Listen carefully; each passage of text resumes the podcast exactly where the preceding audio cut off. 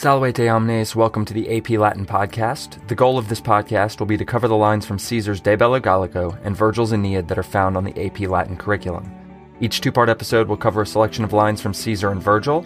I will present the Latin and English of the text, providing relevant clarification, background, and cultural information that will help put the readings in their proper context. I encourage you to read along with me as you listen to the Latin and to use the English as a way to check your understanding rather than relying on the English for understanding. Each episode will conclude with some essential questions to consider as you process through the meaning of the text. Parati eamus. AP Latin Podcast, Episode 7a, De Bello Gallico, Book 4, Chapters 28 to 30. In this episode, you will learn that British weather is the worst, and that continuing to resist an invasion of your territory is rebellion and conspiracy. Before we jump into the Latin, here are a few tips to help you read through and understand these somewhat challenging sections. Ventum est is an example of what is called the middle voice passive. Literally, the sentence reads, After the fourth day that it was arrived into Britain. The sense is, the fourth day after we arrived into Britain. Pay attention to ablative absolutes and treat them as operating separately from the rest of the sentence. Use relative and subjunctive clause words to clue you into when Caesar moves off of the main ideas and onto subordinate points or reasons. And finally, duxerunt means they thought rather than they led. Now onto the Latin. His rebus pace confirmata, post diem quartum, quam est in Britanniam ventum naves duo duodevigenti, de quibus supra demonstratum est, quae equite sustulerant, ex superiore portu leni vento solverunt. Quae cum apropinquarent Britanniae et ex castris viderentur, tanta tempesta subito coorta est, ut nulla earum cursum tenere posset, sed aliae eodem unde erant profectae referentur.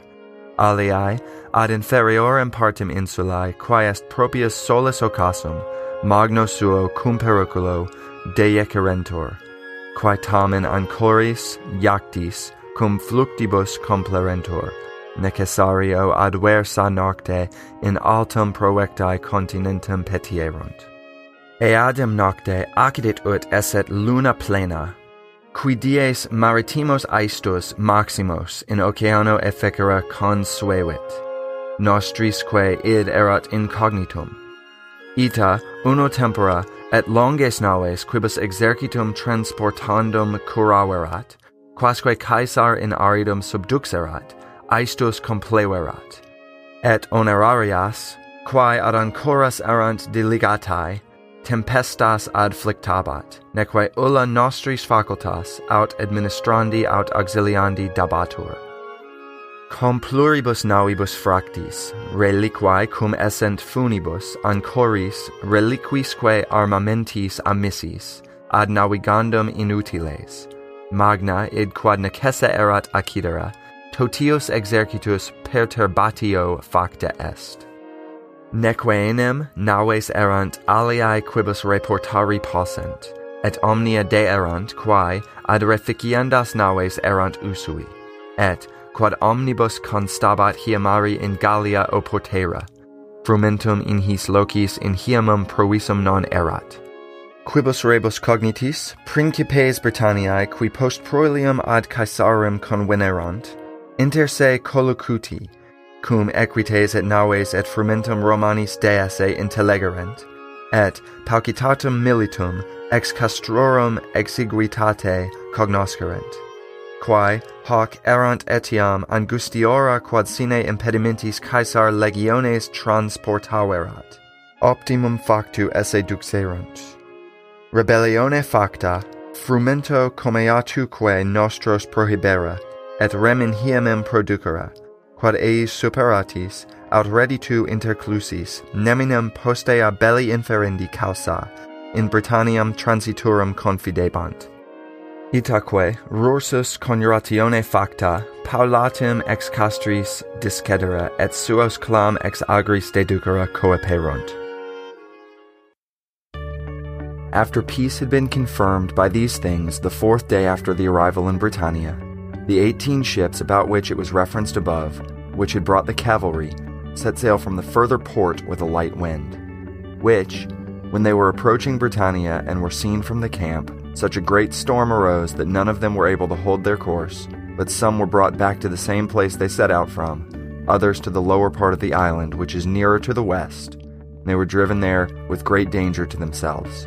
Which, however, after their anchors were cast, were being filled with waves, having been carried in an adverse night into the deep, by necessity they sought the continent. On the same night, it happened that there was a full moon, a day which was accustomed to bring about the greatest maritime tides in the ocean, and this was unknown to our men. Thus, at one time, both the long ships, with which he had provided for transporting the army, and those which Caesar had brought onto dry land, the tide had filled, and the transport ships, which had been bound to anchors, the storm was shattering, and there was not any means given to our men either of managing or helping. With very many ships shattered, since the rest were useless for sailing with cables, anchors, and the rest of equipment lost, a great disturbance, a thing which was necessary to happen, of the whole army came about for neither were there other ships by which they would be able to be carried back, and all things were lacking which were of use for repairing ships, and, because it was agreed by everyone that it was better to winter in Gaul, grain in these places for the winter had not been provided. After these things had been learned, the chiefs of Britannia, who after the battle had come together to Caesar, having spoken amongst themselves, since they understood that the cavalry and the ships and the grain were lacking for the Romans, and they learned about the few numbers of our soldiers by the smallness of the camp, which because of this was even more narrow because Caesar had transported the legions without baggage. They thought that the best thing to do was, after a rebellion had been made, to prevent our men from grain and from supplies and to draw out the affair into winter, because, after these men were conquered or cut off from a return, they were confident that afterward no one would cross into Britannia for the sake of bringing war. And so again, after a conspiracy had been made, little by little they began to depart from camp and bring their own people from the fields secretly. So, this whole invasion of Britain thing continues to be a horrible disaster for the Romans. Yes, they managed to beat the British resistance and to set up a camp on the beach. But Caesar still doesn't have his cavalry since a huge storm blew them all off course. And the same storm, coupled with a high tide, wrecked or swamped most of Caesar's boats and transport ships and the camp was undersupplied and undermanned because of the missing cavalry and the baggage that the cavalry was bringing with them. And they didn't have enough food since they weren't planning on staying the winter in Britain, so Caesar didn't arrange a steady source of grain from the local tribes like he had done in previous winters from groups like the Aedui. So obviously, the British leaders are going to try to take advantage of all of these problems and get the Romans out of their territory. These sections are somewhat more difficult to work through than the previous ones because Caesar switches to using very long, drawn out run on sentences.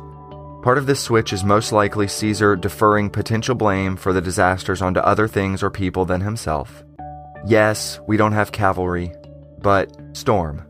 Yes, the tide swamped all the boats that I should have ordered to be better beached, but full moon and nobody knew.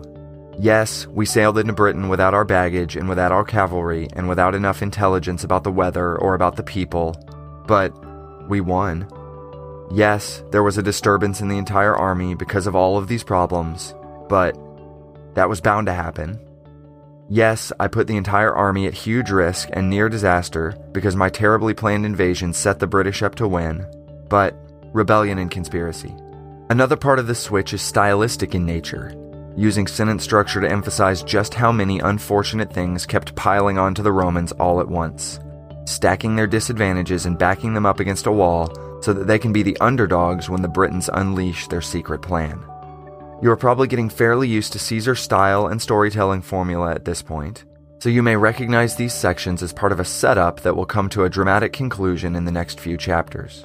Caesar the narrator has taken a lot of time explaining all the disasters and disadvantages the Romans are facing, and then jumped perspective to the British leaders, giving the audience a picture of their thought process and secret plans to blockade the Romans until winter, which you as a reader are aware of, but the Romans inside the narrative are not. And neither is Caesar the general, even if Caesar the narrator is. Caesar the writer masterfully builds the tension in these chapters, letting you in on the enemy's secret plans while our heroes, the Romans, are occupied with their own problems. All of the elements of good storytelling are here problems to overcome, an underdog protagonist, dramatic tension because you know information the characters don't, a clever enemy with a solid plan for world domination, and you are left wondering how Caesar will manage to get out of trouble this time. And you'll find out part, but not all, of that answer in the next episode. As we close out the episode, here are some essential questions to consider.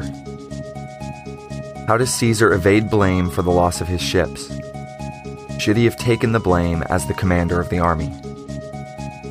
Virgil narrates his storm scene from the point of view of those on board the ships.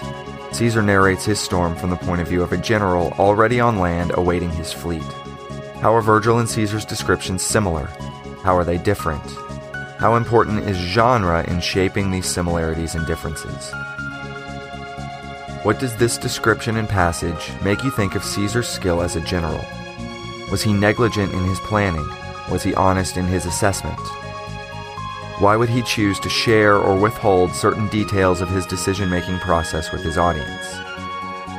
Why did the British chiefs who had recently been groveling before Caesar begging for his clemency change their minds?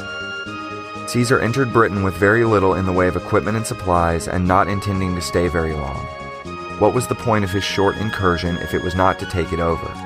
What aims other than permanent occupation could an invasion have? Why does Caesar call the British planning and defense against an invading force a rebellion and a conspiracy? Gratias ago pro auscultando, valete.